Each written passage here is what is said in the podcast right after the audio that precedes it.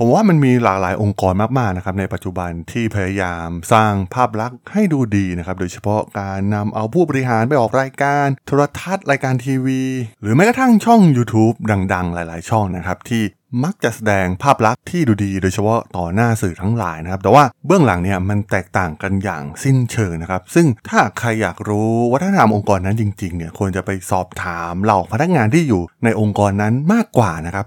มื่อเทียบกับการไปฟังจากรายการทีวี หรือว่าค่านิยม หรือวัฒนธรรมองค์กรที่มักจะแปะติดอยู่ตามฝาผนังของบริษัททั้งหลายนะครับและแน่นอนนะครับว่า Uber ก็เป็นหนึ่งในนั้นนะครับผู้ร่วมก่อตั้งและ CEO คนแรกของพวกเขาอย่างทาวิสคารานิกเนี่ยถือได้ว่าเป็นคนสร้างวัฒนธรรมที่ก้าวร้าว ขาดความรับผิดชอบเป็นอย่างมากนะครับและสุดท้ายเนี่ยเขาก็ต้องถูกกดดันให้ลงจากตำแหน่งในท้ายที่สุด มันมีปัจจัยอะไรนะครับที่ส่งผลให้คารานิกเองเนี่ยก้าวขึ้นสู่จุดสูงสุดและตกต่ำอย่างรวดเร็วที่ Uber มาเป็นบทเรียนที่สามารถที่จะเรียนรู้ได้จากประสบการณ์ของเขานะครับ ไปรับฟังกันได้เลยครับผม You are listening to Geek Forever podcast. Open your world with technology. This is Geek Monday.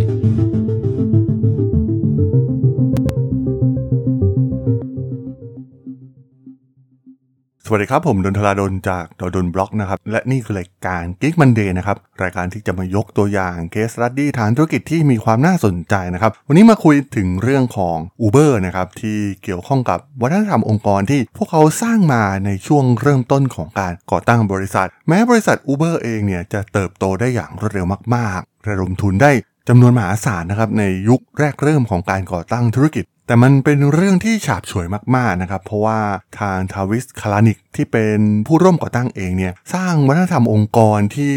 ย่ำแย่มากๆนะครับเลวร้าย แล้วก็ขาดความรับผิดชอบต่อสังคมในหลายๆเรื่องนะครับทำให้สุดท้ายเนี่ยเขาเองก็ถูกกดดันให้ก้าวลงจากตำแหน่งในท้ายที่สุดนะครับ เรื่องราวของ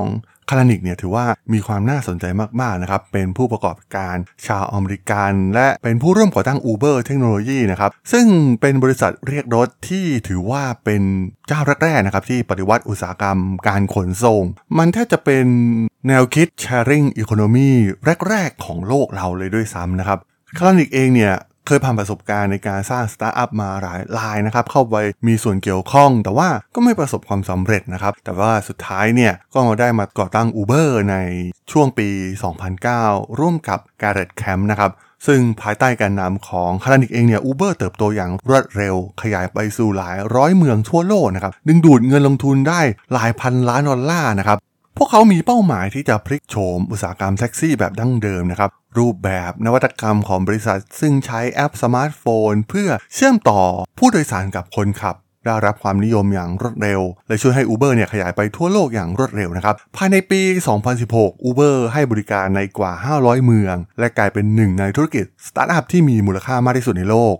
มันมีหลายปัจจัยมากๆนะครับที่ทำให้ Kalanick เองเนี่ยประสบความสำเร็จกับ Uber สิ่งที่สำคัญที่สุดก็คือความตั้งใจของเขานะครับการที่เข้าไปลองเสี่ยงและดำเนินกลยุทธ์ในการขยายตัวแบบเชิงรุกเป็นอย่างมากนะครับ Kalanick เองใช้แนวคิดการเติบโตในทุกๆ ด้านนะครับ ซึ่งช่วยให้ Uber เนี่ยขยายไปสู่ตลาดใหม่ และเอาชนะบริษัทแท็กซี่แบบดั้งเดิมได้ เขายังมีทักษะในการดึงดูดผู้มีความสามารถระดับสูง รวมถึงระดมเงินทุนจำนวนมากจากนักลงทุนนะครับ ซึ่งช่วยให้ขับเคลื่อนการเติบโตของ Uber ได้อย่างรวดเร็ว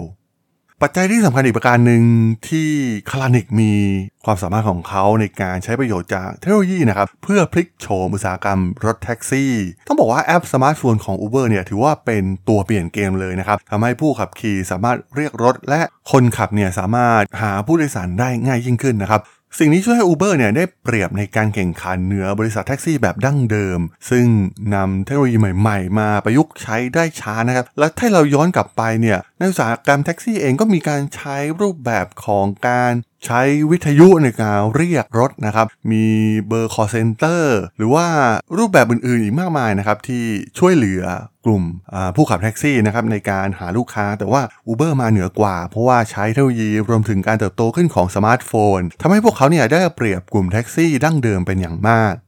แม้จะประสบความสำเร็จอย่างรวดเร็วนะครับ แต่ว่า Kalanick เนี่ยก็ยังกลายเป็นศูนย์กลางของการ ถูกถกเถียงเรื่องอื้อฉาวมากมาย ระหว่างการดำรงตำแหน่ง CEO นะครับ สิ่งสำคัญที่สุดเกี่ยวข้องกับวัฒนธรรมของบริษัทนะครับ ซึ่งเป็นวัฒนธรรมที่มีความ toxic เป็นอย่างมาก ในปี 2017 Susan Fowler อดีตวิศวกรของ Uber เนี่ยได้เผยแพร่ blog post นะครับที่ให้รายละเอียดเกี่ยวกับประสบการณ์การล่วงละเมิดทางเพศนะครับและการเลือกปฏิบัติของเธอที่บริษัท ซึ่งมันนำไปสู่การสืบสวนที่ครอบคลุมมากยิ่งขึ้นเกี่ยวกับวัฒนธรรมของบริษัทนะครับการสืบสวนสอบสวนเนี่ยได้เปิดเผยประเด็นต่างๆ รวมถึงข้อกล่าวหาเรื่องการล่วงละเมิดทางเพศ การเลือกปฏิบัติ และวิธีการดำเนินงานกับเหล่าพนักงานที่ต่อต้าน Uber นะครับ คลินิกเองเนี่ยยังถูกวิพากษ์วิจารณ์เกี่ยวกับการมีส่วนร่วมในการดำเนินธุรกิจที่มีความน่าสงสัยเป็นอย่างมากนะครับ รวมถึงการใช้ซอฟต์แวร์ ลับ เพื่อหลบเลี่ยงหน่วยงานกำกับดูแลนะครับ มีส่วนร่วมในกลยุทธ์เชิงรุกในการบ่อนทำลายคู่แข่ง ตัวอย่างเช่นในปี 2014 Uber ถูกกล่าวหาว่าใช้โปรแกรมที่มีชื่อว่า Godwill นะครับเพื่อติดตามตำแหน่งของผู้ขับขี่และติดตามการเคลื่อนไหวโดยไม่ได้รับความยินยอมนะครับ นอกจากนี้ Uber ยังถูกกล่าวหาว่ามีส่วนร่วมในการกำหนดราคากับคนขับ และใช้บัญชีปลอม เพื่อจองการเดินทางกับบริการเรียกรถคู่แข่ง เช่น Lyft ในที่สุด Uber เองเนี่ยก็ต้องเผชิญกับความท้าทายที่สำคัญโดยเฉพาะเรื่องการเงินนะครับ เพราะว่าในช่วงที่คลานิกดำรงตำแหน่งเนี่ยบริษัทสูญเสียเงินหลายพันล้านดอลลาร์ ในความพยายามที่จะขยายกิจการอย่างรวดเร็วไปทั่วโลกนะครับ เพื่อแข่งขันกับบริการเรียกรถอื่นๆ นอกจากนี้เนี่ยนักลงทุนยังกังวลมากขึ้นนะครับเกี่ยวกับการขาดทุนที่เพิ่มขึ้นของบริษัท และมันยังไม่มีแนวโน้มที่ชัดเจนในการสร้างกำไรนะครับ ซึ่ง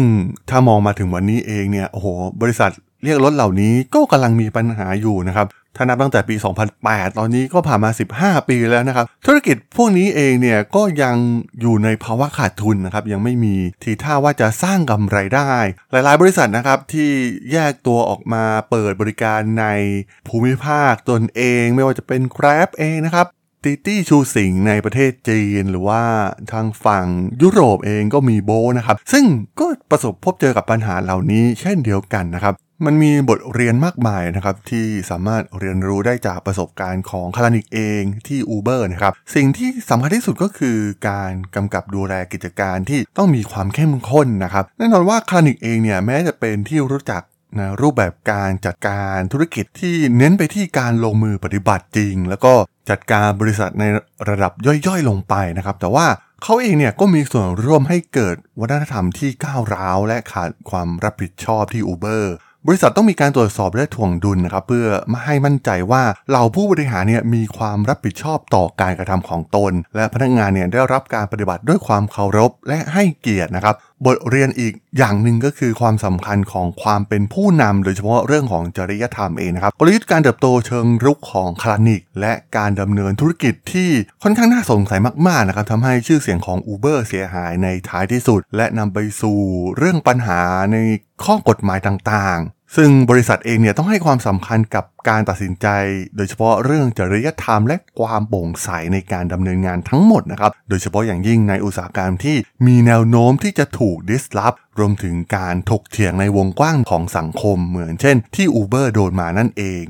นอกจากนี้การบริหารงานบุคคล ความสำคัญของความหลากหลายนะครับ ทั้งทางเพศการอยู่ร่วมกัน วัฒนธรรมการทำงานโดยเฉพาะวัฒนธรรมที่ท็อกซิกของ Uber นะครับการกีดกันทางเพศและการเลือกปฏิบัติเป็นปัจจัยสำคัญมากๆนะครับที่ทำให้คลานิกเนี่ยไม่สามารถที่จะอยู่รอดได้นะครับ บริษัทเนี่ยต้องจัดลำดับความสำคัญ โดยเฉพาะความหลากหลาย และพยายามที่จะหล่อหลอมรวมด้วยกัน เพราะว่าพนักงานเองเนี่ยก็มาจากภูมิหลังที่มีความแตกต่างกันนะครับ เพราะฉะนั้นการหลอมรวมให้มีเป้าหมายเดียวกันเนี่ยทำให้พวกเขารู้สึกมีคุณค่า และรู้สึกว่าได้รับการสนับสนุนจากบริษัท และสิ่งสำคัญสุดท้ายนะครับที่ไม่ควรมองข้ามเลยก็คือ เส้นทางชัดเจนในการทำกำไรนะครับมันเป็นสิ่งที่ไม่ควรมองข้าม โดยเฉพาะในยุคปัจจุบันเนี่ยจะเห็นได้ว่าต้นทุนในการระดมทุนเนี่ยมันไม่ง่ายเหมือนในยุคอดีตอีกต่อไป การปลดพนักงานที่มี